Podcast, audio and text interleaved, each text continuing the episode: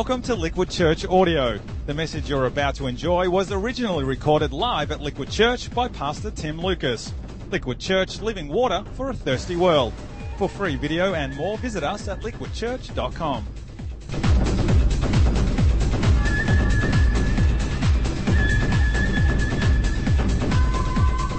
If we learned anything, God be with you, mighty warrior. And with you. I will begin by asking you a question. The theme is secrecy. Who can keep a secret? Raise your hand. I'll give you a secret. Lean in very close. Here it is, your warrior secret for today. Church alone will not grow you spiritually. Suck on that.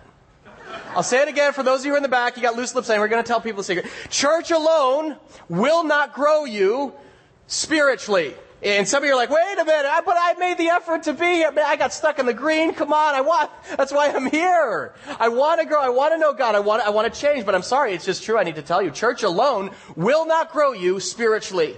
That's our word of wisdom and secret insight today. Can you, can you, can you grasp that? Okay, let's pray. Thanks, God. No, I'm just, we're going to, I want to welcome you to week two of Warrior, in which we are looking at some of the ancient secrets of the spiritual life. And we're starting off with a key assumption, and this may be shocking to some of you, but the goal of the spiritual life is actually not to be a better person. Uh, it, it, spiritual life is not about, about, you know, now I, now I uh, follow a set of rules. And I kind of keep my nose clean. I, I become a more moral person. That was, that's the goal. Nope, that's not the goal of the spiritual life according to scriptures. The goal of spiritual life is not even necessarily to be a better Christian. Some people think that's what it is. It's kind of, oh, I believe in God, and now I go to church, now I kind of use my gifts. And as important as all that stuff is, Christian activity is not the point. In fact, lean in.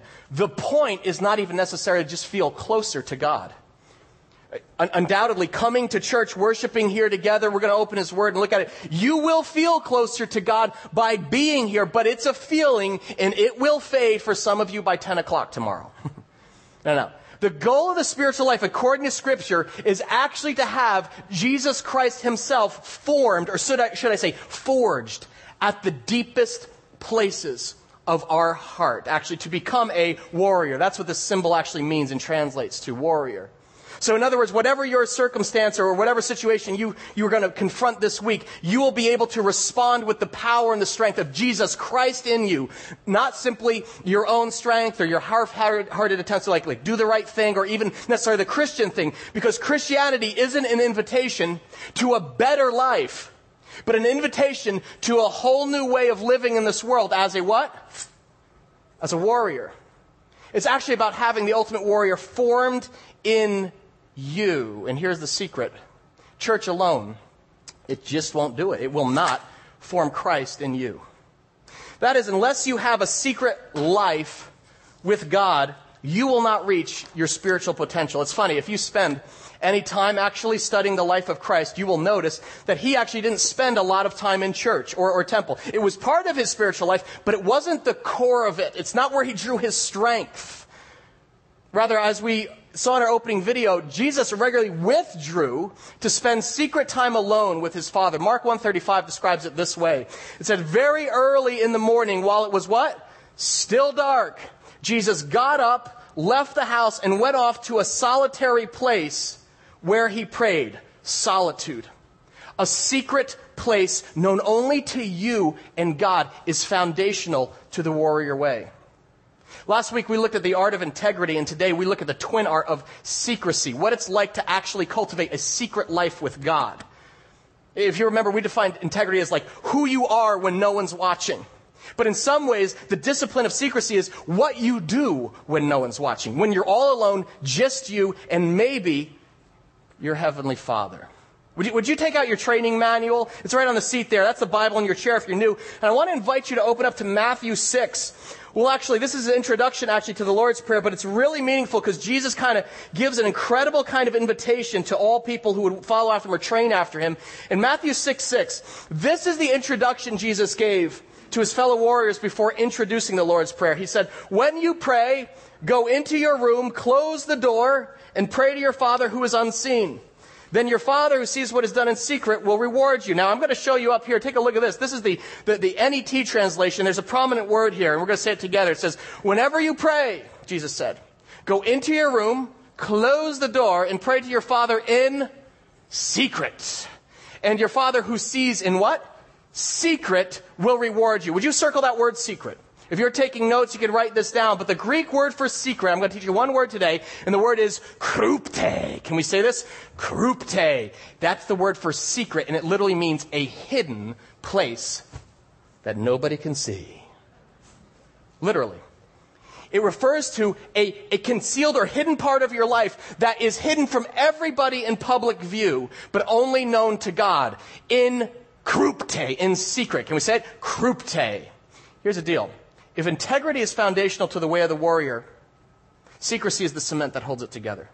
And the context here in Matthew 6 is that Jesus is literally training his disciples to be warriors, to actually be men and women of actual spiritual strength and integrity, and teaching them how to do battle with the world on a daily basis, how to, how to personally walk with God how to actually draw strength from Him and let His power actually flow through you. And He says, whenever you pray, I'm assuming you pray, go into your room, close the door, and pray to your Father and krypte in secret.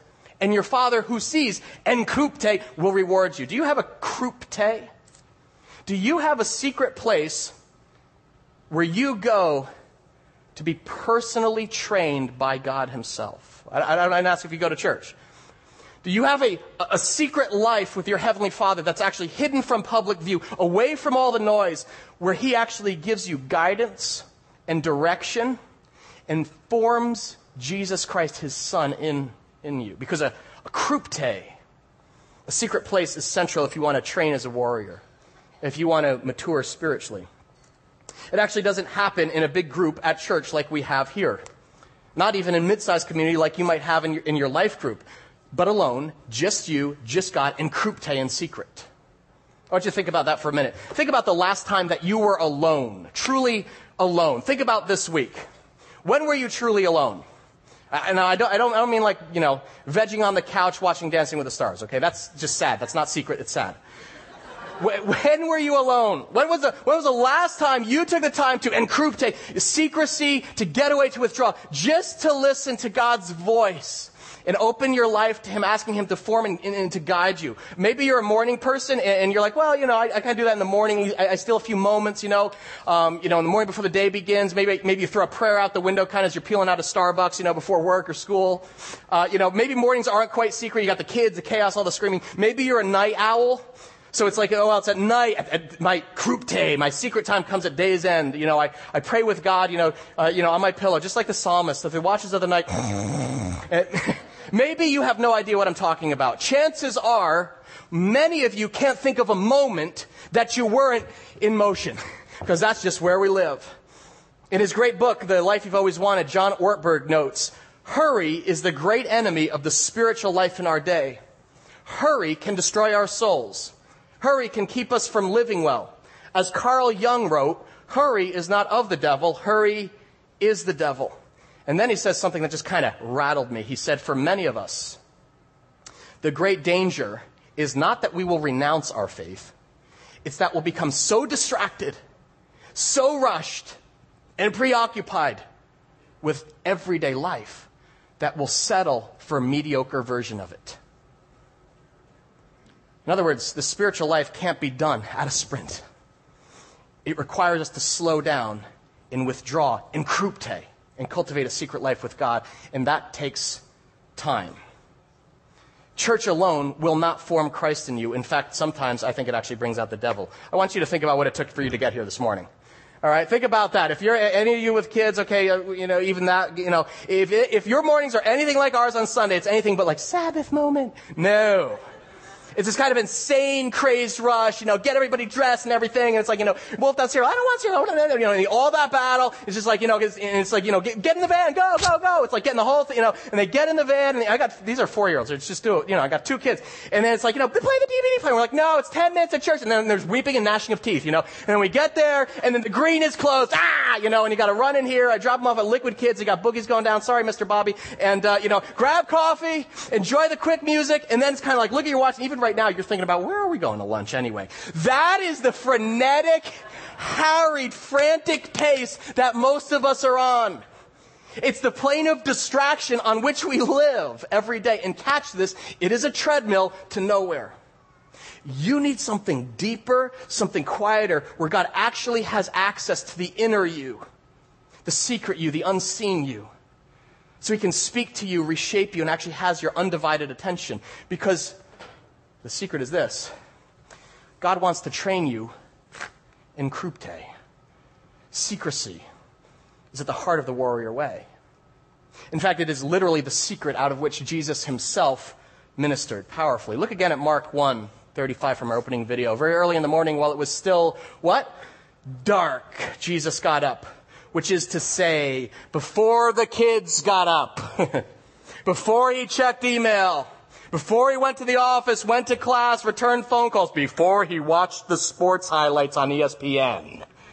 He got up, left the house, the rhythm of every day, and went off where? To a solitary place. That is to spend time in secret and krypte. Check this out. This is kind of interesting. That word krypte is actually not only a Greek word, it's an Eastern word. Krypte is used to refer to the secret chamber in an Oriental house. You ever go, you ever see like an Oriental house at the pagodas and they have kind of a screen where it's kind of screened off and everything? That's a krypte. It's a secret chamber that was actually used for privacy, for, for, like a private retreat from activity during the day. It's still used in Eastern cultures for like meditation and reflection. And Jesus himself regularly withdrew to secret places to do what? Talk with his Father to replenish his strength and receive direction for what laid ahead that day. Point. A secret personal life with God was the engine behind Jesus' life and ministry on earth.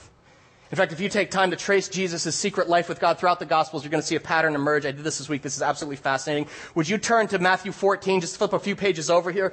Just take a look at this sequence from Jesus' daily life. It's interesting. In Matthew uh, 14, 13, we read that it says, Jesus withdrew by boat privately to a solitary place. And this is always kind of weird. You ever notice this? Like if you spend time watching Jesus, what he does is all of a sudden like he's out and all the crowds are pressing in and people are like, heal me, heal me. And all of a sudden he's like, oh, I gotta go. And he like goes across a lake or up to a mountain. And you're like, what was that all about? And then all of a sudden like a display of his power. Then all of a sudden like, good night. He leaves. And this happens over and over again. And you see here, he withdrew by a boat privately to a krypte, a secret solitary place, disconnected from the crowd, no clamor, one-on-one time with his father. Now watch. What is the heading of this? What happens after he spends time alone in, in secret place with God? What happens? Jesus what? Feeds the 5,000. There is this outpouring, this display of divine power. He actually withdraws and then engages and God's power comes out through him. He gathers in secret with his father and engages in this divine display 5,000 people in need. You see this connection, a miracle of exponential impact flowing out of in krypte, his secret time with God. Now watch this. Skip 10 verses ahead. Look at verse 23. Again, it says Jesus withdrew to a secret place. It said, and when he had sent the multitudes away, because now everybody's, everybody's crowding, they're like, oh my gosh, free fish. He went up on a mountainside by himself to pray. And when evening came, he was there what?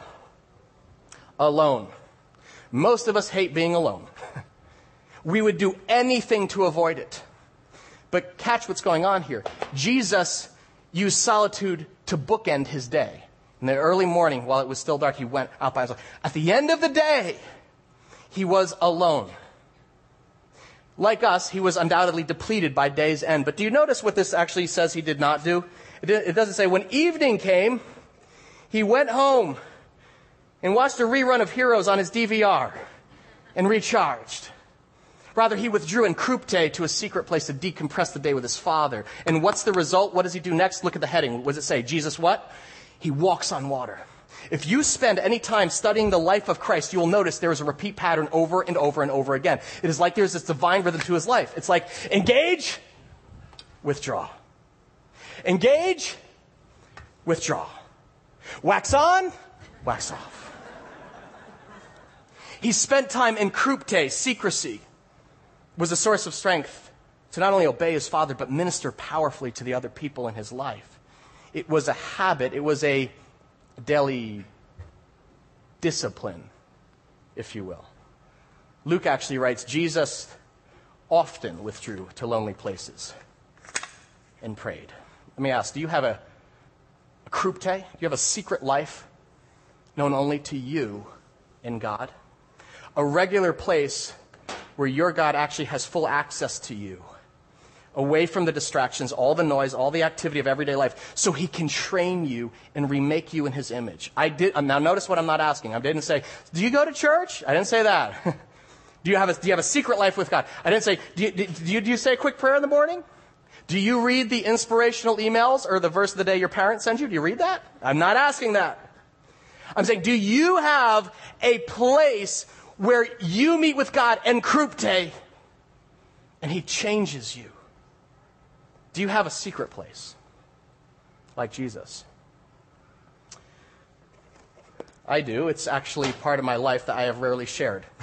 Not a lot of people know about it, maybe only my wife. But today, I want to share it with you.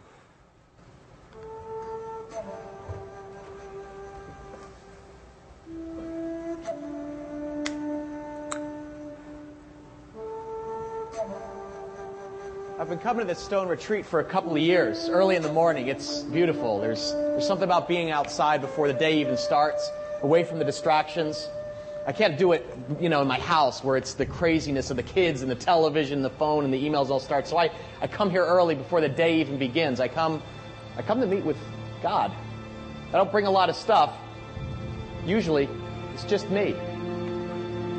Part of my secret life with God involves worship. If you spend a lot of time in church, you begin thinking worship's all about music, and I guess it is. Um, sometimes I actually bring my iPod here. I put it on, and I probably look like a madman walking through these trees, but I actually spend time, just me and God, audience of one, worshiping. It's a great way to start my day because it reminds me it ain't all about me. the day is about what God wants to do through me. And it just kind of orients me to realize He's God and I'm not. I don't say a lot while I'm here. Mainly it's about being quiet. I spend a lot of time in silence. It's a big part of my secret life with God, just kind of being quiet so I can hear His voice, being still. Just being is a part of the discipline of secrecy. When I pray, it's not like uh, sitting down in some sort of formula like, Dear Lord, I pray, Heavenly Father. It's actually more conversational I find that in the morning, a lot of times I have a million things swimming in my head that have to happen this day, to do lists and all that. And I found it's really helpful actually just to share it with God and let Him sort it out. So I spend a lot of time just kind of laying before Him what's in my heart, what's on my, my mind and in my life. And I pray for people in my life who need help or strength or difficult circumstances or stuff I'm going to face during the day. I actually give it to Him and say, God, you got to take care of this and show up today or I'm sunk. A lot of the secret life is about surrender. More often than not, God meets me here. It's our little secret. I can't count the number of times God's given me specific direction or insight into a situation that I was facing in my life. I remember this one time there was somebody I was pretty sure needed to apologize to me because they'd hurt me. And I spent some time here in secret, and God starts opening up His, His Word, and I realized it was actually me who needed to apologize. Secrecy is all about opening up your heart so God can plant His truth there in secret, in private, in your life. So many times I get overwhelmed by what others in my life are going through. You know, my dad's cancer. Some friends of ours are struggling with infertility. Another's relationship is, is falling apart. And I get overwhelmed by that stuff all the time. When, when I didn't have a secret life with God, it was like I either got crushed under the weight of that stuff, carrying it myself, or I didn't do anything because it was just too much. But a secret life with God is actually about beginning of the day turning those people over to God for His care. The secret life is about freedom. It's about saying, God is God and I'm not. Thank God.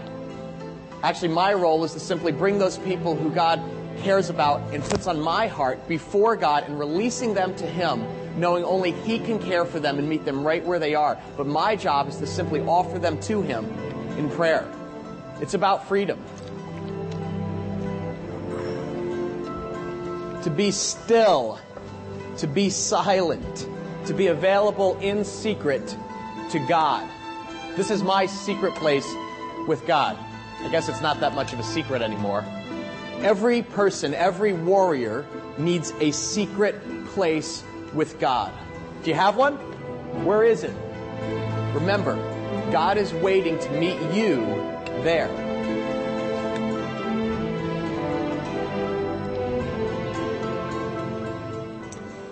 Do you have a secret place that you meet with God? Do you have a, a, a?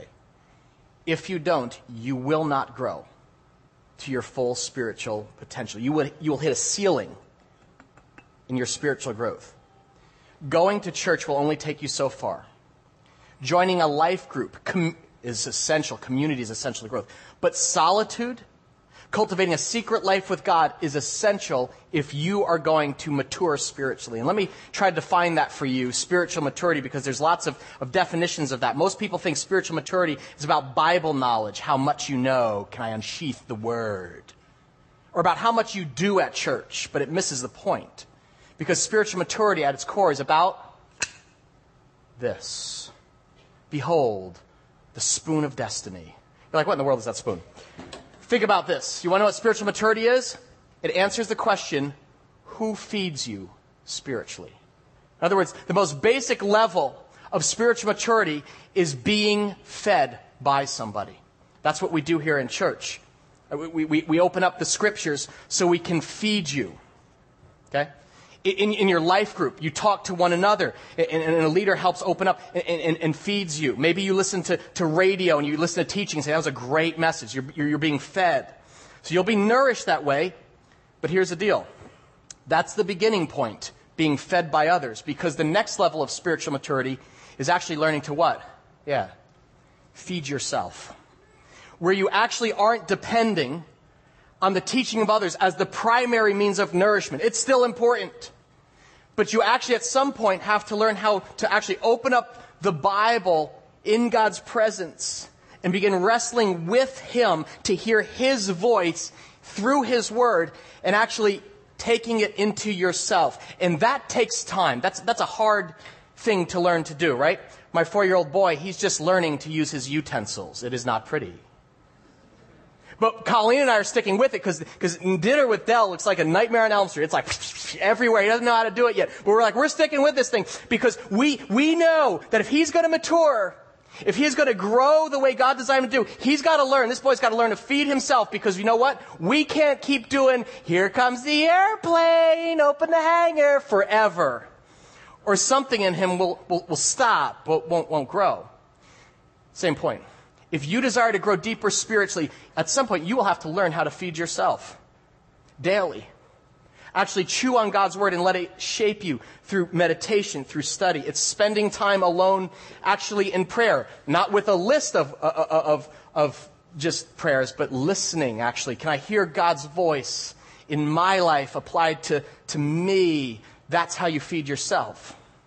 And if you're wondering what the, what the highest mark of spiritual maturity is, it's actually learning what? To feed others. That's, that's what people in our, our church leadership do. It's not because they're super qualified, but they've simply demonstrated that they actually feed themselves during the week. They come here to be nourished and challenged on Sundays. But out of the overflow of that, that, that feeding, they've learned to feed others. So they, so they lead your group. So they lead worship, or they teach a class, or they lead a ministry. Now, here's the deal all of us are at different points on this spectrum, and that's totally okay. Totally okay. That is a sign of health. Some of you, maybe you are making a first step back to church after some time away, and you're just coming here as a huge win. To, actually be fed, because you're like, I've been starving for a while. This is amazing. That is an awesome first step. Bravo, you have come to the right place. But some of us are stalled. Because you can't make the mistake of mistaking public worship on Sunday as the main course that's supposed to sustain you through next Sunday. It's not. You will starve if you just go Sunday to Sunday, gorge, gorge, gorge, fast, fast, fast for six. It's not, that's why you're not growing. You're not eating. There is a time to grow up, and, may, and maybe this follows it. My question, where, where are you on this continuum, okay? Where, where would you place yourself right now? There are about 100 days left between now and the end of the year, about 100 days. My question would be, would you, would you consider using that 100 days to take one step up in your spiritual maturity. Maybe, maybe it's to go from, from, from being fed to feeding yourself. Or maybe you, you are, you, you're used to feeding yourself. You're actually well nourished. But now maybe it's actually stepping out to feed others and, and, and lead a group or something. I mean, if Christ himself needed secret time alone with his Father to gain strength and nourishment for living. Is it possible that we don't? I mean, I want you to think about this. Before Jesus began his public ministry, where did he spend 40 days? Where'd he go? The desert. In Krypte, alone in solitude, with his Father, and then literally what follows it? Spiritual warfare. When Jesus faced big decisions, like choosing his 12 disciples, where, what do you do when you're facing a huge decision? What did Jesus do? Where'd he go? Look at Luke 6:12. He says, "Jesus went to, up to mountainside to pray and spent the night praying to God. And when morning came, he called his disciples to him and chose 12 of them. Hours away with the Father and then you, you, you, you, not you, sorry James. You and you Judas, I'll keep my eye on you. Jesus, at every moment of his life, had this divine pattern of engaging and then withdrawing and krypte.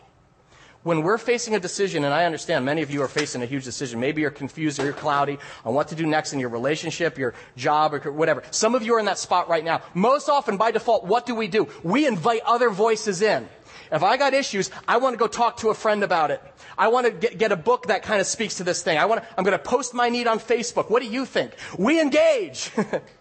But Jesus, when he's facing a huge decision, he withdraws in secret to spend time listening to one voice alone, his Father. See, every serious follower of Jesus Christ has to cultivate a secret life with God because it's the divine invitation he makes us. That's how you actually cultivate the life of a warrior. I, I love Matthew 6 because uh, th- listen to the way the message translation renders Matthew 6 6. This is amazing. He says, Here's what I want you to do, Jesus said. Find a quiet, secluded place. Put this up there for people to read. Find a quiet, secluded place, a krypte, so you won't be tempted to role play before God. What do I do there? Just be there as simply and honestly as you can manage. It's going to take time, but the focus will shift from you to God, and you will begin to sense his grace. That's the message translation. It's amazing. It actually then goes on. It says, The world is full of so called prayer warriors who are prayer ignorant.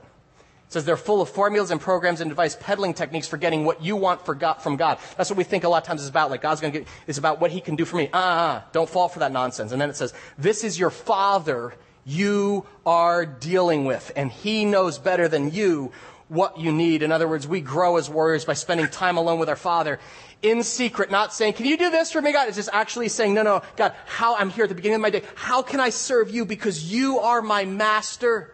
You are my creator. You are my Abba. And you know better than I do even what I need for today. That's why I go to that stone retreat every week. I meet God there. That's our, that's our secret place. Don't try to find it, by the way, okay? I had like three people last one just like, I know what that is. No, no, not do that. I can't count the times that God has ministered His grace and truth to me in secret, and I've walked away changed. I mean, I have gone to that stone retreat, one person thinking about one thing and convinced that I know what I need to do, and I have left completely changed. I remember one time I had this conflict. Actually, I was pretty hot and bothered with someone at, actually at work. I won't say who, Tom Kang. And I know, not really.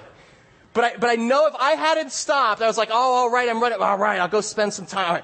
I, if I hadn't stopped to spend time in secret with God before going to talk to them, I know exactly what would have happened. Uh, now I look back on that. My anger would have leaked out. I would have overreacted and poured fuel on the fire. But I spent, I started meditating on, on scripture. And right now I'm reading through Proverbs. And all of a sudden God starts speaking to me gently. And all of a sudden I'm reading about how Christ forgave me and we are to forgive others. And I'm like, too hot in here. Sometimes we don't want to open our Bible because we think either A, God has nothing to say. I don't know. I'm reading this thing about slaughtering goats. Doesn't apply to me. I don't know. Who cares? Or I read it and just like, you need to forgive your brother. Don't come to worship until you forgive him in your heart. Whoa, too close to home. it's why we don't like to be there. But all of a sudden I looked in this and it was like this mirror being held up to me. Ah, Christ treats me well. Ah, I left with an entirely different outlook on the situation. Out of that time, I re-engaged. I went into that meeting. I was able to run to conflict actually with a pure heart that was humbled by God, and actually had a conversation that led to healing, not just more hostility. Some of you right now, if you're in a relationship that's tanking, Maybe it's with your spouse. Maybe it's with your coworker. Here's why. You may be spending too much time talking to them or about them and not enough time hearing God's voice. See, you can talk things through. That is helpful. We all know that. You have to, you have to run to conflict. Counseling, helpful. But sometimes the only thing powerful enough to change your heart, not just your mind, is God Himself. The secret place is literally where God gives His warriors their weapons. In secret, we receive guidance from our Father. We receive actually the, the, the supernatural power to love and forgive and invite the life of Christ to actually be formed at the deeper places of our soul. That ain't going to happen in an hour on Sunday, okay? I'm sorry. You got to fight for it. Wants it? Now, it's, it's like a tactical. Because if this week you want to jumpstart your secret life with God, it's like, well, what, what, would that look like? And if you, it's really amazing here the advice Jesus gives. It's not even advice, it's, it's training, it's instruction. Look at Matthew 6 6. He highlights three qualities that a secret life should have. Surprisingly, they all begin with a P for ease of retention. Just kidding, I made them. Practical, portable, and private, okay? Look at Matthew 6 6. It says, whenever you pray, right? Go into your room. And first off, you notice that, that actually he, he expects that people make a daily practice of secrecy. He says, go into your room, it's portable. And then he says, close the door. In other words, it's private. Let me unpack each one. First off, practical. Your secret life has to be practical, okay? In other words, maybe going to a stone retreat on the way to work isn't you. Notice how it says go into your room. It doesn't actually say which kind of room. It could be in your house, could be school, your office, on the road. The idea is that you can withdraw in secret wherever and whenever. I, happen to have found that stone retreat. It's in a park by my house on the way to work each morning. But maybe you don't have that. Maybe you take the train into the city, okay? But what if that train, I know as foul as it is, what if that was your, your krypte, your secret room, and instead of, of that day just, you know, just putting the paper up, you know, bound to keep everyone out, or, or doing emails on your crack break, what if you used your commute, I know this is crazy, as your secret time with God for Him to prepare you for what's on the end of the tunnel? Prepare my heart, Father. I know these meetings is going to come fast and furious when it comes out of there, but you got to sharpen me right now, God. Give me a word. Maybe it's at home. Maybe, maybe you stay at home with your kids and, and, and you don't have a lot of time. But there's this window, like 20 minutes maybe, where there's this, you know, they're at school or naps or something. And, and, and what if you didn't just use it to get more stuff done? You know, you get the house all, but, but, but go krypte, actually withdraw in secret in the middle of the day to draw on the strength you're going to need for the rest of it. Some versions actually say go into your closet. Maybe you, if you got young kids, maybe you need to go in that closet. You gotta lock that thing because those little buggers are gonna be trying to claw it down. The point is, it's got to be very practical or you won't do it. Secondly, portable. You can take it with you. Do not get wed to the location. Get wed to the discipline of, of stealing away. I do this wherever I am. I don't always go to the stone retreat by my house. Some days I actually, I'll go there, but I have several different locations, several different undisclosed locations. Sounds so Dick Cheney. It's bizarre. There's, there's one I go to. Actually, you guys probably know this. You guys know where Florham Park is? In Florham Park, there's this wonderful park that's right by the municipal building there, by the library. It's got this huge green field. There's like a gazebo. It's like huge during the week, like nobody's there. So on, it's kind of funny. On Thursday, I go there for a little secret time about, you know, writing some of the message here. And so I go there. I got my iPod with me. You know, I plug that in. So I kind of like do my thing. Again, th- I don't have a prescription. They just film kind of what I do. That's why we made that video. It's like, all right, we'll just do what you do. And I'm kind of worshiping there. And I kind of, when I pray, I don't like sit down just kind of on my knees with the hands. I'm like way too ADD for that. So I kind of pace back and forth. And I'm just kind of pacing and walking across this field, you know, talking to God and, and about all sorts of stuff. And then, you know, okay, now I'm going to go work on the message. So I open my laptop and sit down at a picnic table. And as I'm sitting there, I feel a tap on my shoulder. And, and I look up and there are two policemen standing there. They go, you know, take the earphones off. I was like, oh, yeah, hey, what's going on? And uh, they go, uh, what are you doing here? I go, actually, I'm working on uh, a message. I'm, I'm, I'm, actually like a pastor. And they go, right, um, we got a phone call um, one of the neighbors reported seeing a man acting very suspiciously. this is Thursday. And I was like, oh, re- really? And I like look around, like, you know, like, they're, they're like, yeah, they said that he was kind of talking to himself and gesticulating wildly as he walked around. He used the word gesticulating, okay? Wildly. And I'm like, wow, that is suspicious. That's me! they're like, yeah, you fit the description.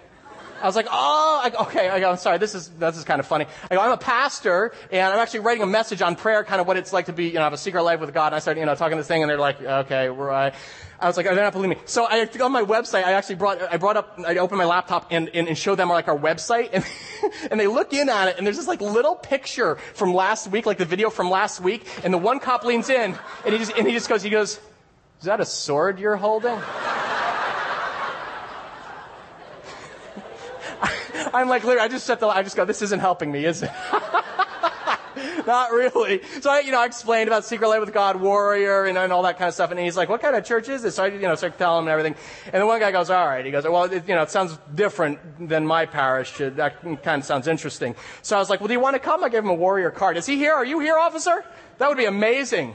God bless you. This is registered. That, that, uh, that'd be amazing point. That's Thursday. The point is your secret life is wherever, whenever. It's got to be portable. You can spend time with God anywhere. You can go into your room and close the door if you are stuck at Newark Airport in the terminal or you're stuck in traffic. Maybe it's your lunchtime at work. You actually take away, you spend that half hour walking around your building, you know, talking, talking to Jesus. Just beware of the, the police, I guess, you know.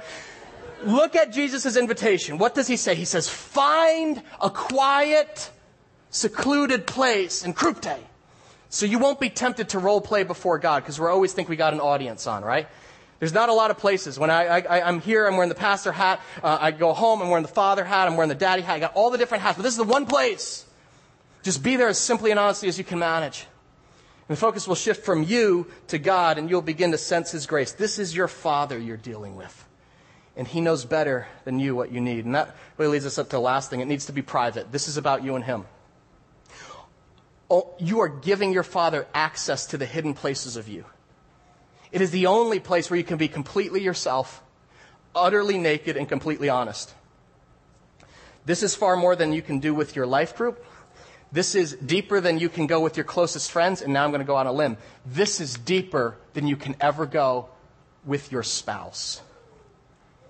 If you're looking to your spouse and putting that on them, that they're going to be the ones who are going to, no, no, no, no, no. This is about a child, becoming a child before your trusted father and believing actually that only before him you can be completely transparent no matter what you're going through. In his fantastic book on prayer, author Philip Yancey actually, he, he notes how the Japanese, the Japanese have two words. I want to teach you two Japanese words that hint at the kind of this divided self, okay? There is, let's say this together, right? The tatemae, tatemae, and the honne, honne. The tata tatemae refers to the part of ourselves that we let people see on the outside. But the honne is what takes place on the inside where nobody can see. That's how the Japanese refer to the two parts of us. So in other words, we have a tata tatemae that we project to other people here at church or to our colleagues at work, to officers in the park, or other casual acquaintances. But the honne is the vulnerable part that we only maybe let a few people see, maybe our best friends, maybe our, maybe our closest family members. Yancey suggests we need a third word for the secret places we actually only make known to God in secret. The unspeakable compartments of, of, of, of, shame or regret that we seal away from the outside world because Scripture says God looks on the what? On the heart. He penetrates the tatemae and he penetrates the honne to where no one else can see. You guys know what happens in human relationships when you stay shallow, right? With casual friends, what do you talk about? Weather, sports, you know, concerts, movies, whatever. But we steer clear of all the stuff that really matters, like actually the hidden jealousy I kind of feel towards you, Todd, or, or kind of the suppressed hurt that I'm kind of nursing with you, Tony, or, or kind of the resentment of, of how rude your kids are, uh, Monty. You know, oh, we don't talk about that. And guess what happens? Our relationship goes nowhere. It stays polite. But on the other hand, when we trust friends with secrets, what happens? Oh, the relationship deepens. Secrecy is the antidote to superficiality, and it's the same thing with God. Unless we share our deeper secrets with God, bitterness actually over an unanswered prayer, grief over, over loss or guilt over actually an unforgiving spirit. Maybe you're angry about his absence. That relationship too will go nowhere. In other words, you can keep going to church, you can sing songs, and you can keep addressing God politely in formal prayers, but you will never break through the intimacy barrier. Why? Because only en krypte in secret do we disrobe before God and say, Have at me, have at all of me? Here's how C.S. Lewis puts it He says, We must lay before him what is in us, not what ought to be in us. To put it another way, we have to tell God what he already knows about us and ask him to bring it to our awareness. I can't count the times that God has used our secret time together, to kind of place a finger on a broken part of me or an immature part of my, uh, my character, hidden from your view very carefully, I might add, but actually exposed in secret to God, where He revealed my own flaws and actually weak spots that He actually wanted at to, to rebuild. Um, some of you might, you probably don't know this about me. Just a few years ago, I was a, um, I was a world class people pleaser. Are you shocked by this? I like people and I like approval like anybody else. There, it's out. That's a secret you didn't know about me. Does anyone identify with that? Just, just kind of, just kind of, okay. Thank you, James. No, I'm not alone. James does too. No, no, I'm just kidding. People pleasing. And, and what happened early on in ministry, honestly, about five years ago, that people pleasing impulse in my life began affecting the decisions I was making as a leader, the conflicts I avoided as a husband in our, in our marriage, and even, in fact, the way that I preached. Why? Because my sense of worth was based on all the wrong questions. It was, so did you like the sermon? What do you think? Or, or, or did, I, did I do a good job at the wedding? What, what, what, you know, did people like it? Or did they laugh at the funny story uh, that I told? Does everybody think I'm a good pastor? Do you notice where the focus, by the way, of those questions lies on, on what? On who? On, on me instead of God. Secrecy rights our focus. The focus literally shifts from me and my insecurities to God and the truth of who I am actually in Christ. And unless I spend time, people pleasing was a pretty good stronghold in my life. But God literally, He began calling that out. I began seeing it over and over, recurring themes. He's showing me, and He starts leading me through scriptures. He's calling out very specifically. So I started doing this kind of word study in scripture, and God revealed that people pleasing actually, and this was I was shocked about, because I was just like, well, I just like people. He was like, no, it's actually an integrity issue. You might remember this from your life group. Jesus' enemies said this about him. They said, Teacher, we know that you are a man of what? Integrity. And that you teach the way of God in accordance with the truth. You're the same person wherever you are. And then catch this. You aren't swayed by men because you pay what? No attention to who they are. And that thing stuck me in the face like, ooh. And I began realizing I gave God, I gave great attention to what men said about me. And the opinion of others actually had much greater weight than God's truth in my life.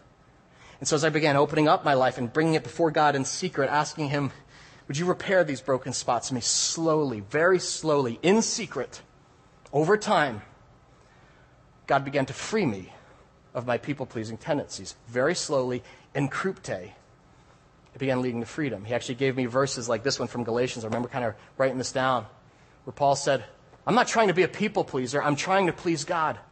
If I were still trying to please people, I would not be Christ's servant. And I began committing that to memory and see the secret place where we gain freedom from the sources of society that otherwise relentlessly will mold you. I want you to think of this as the secret place where God literally wants to train you and sculpt you into a warrior. It's where he breaks down and rebuilds the core of who we are into the image of his son. It's actually one of the main ways now that I, that I make decisions just in my life and my, our family's life at church in, in secret.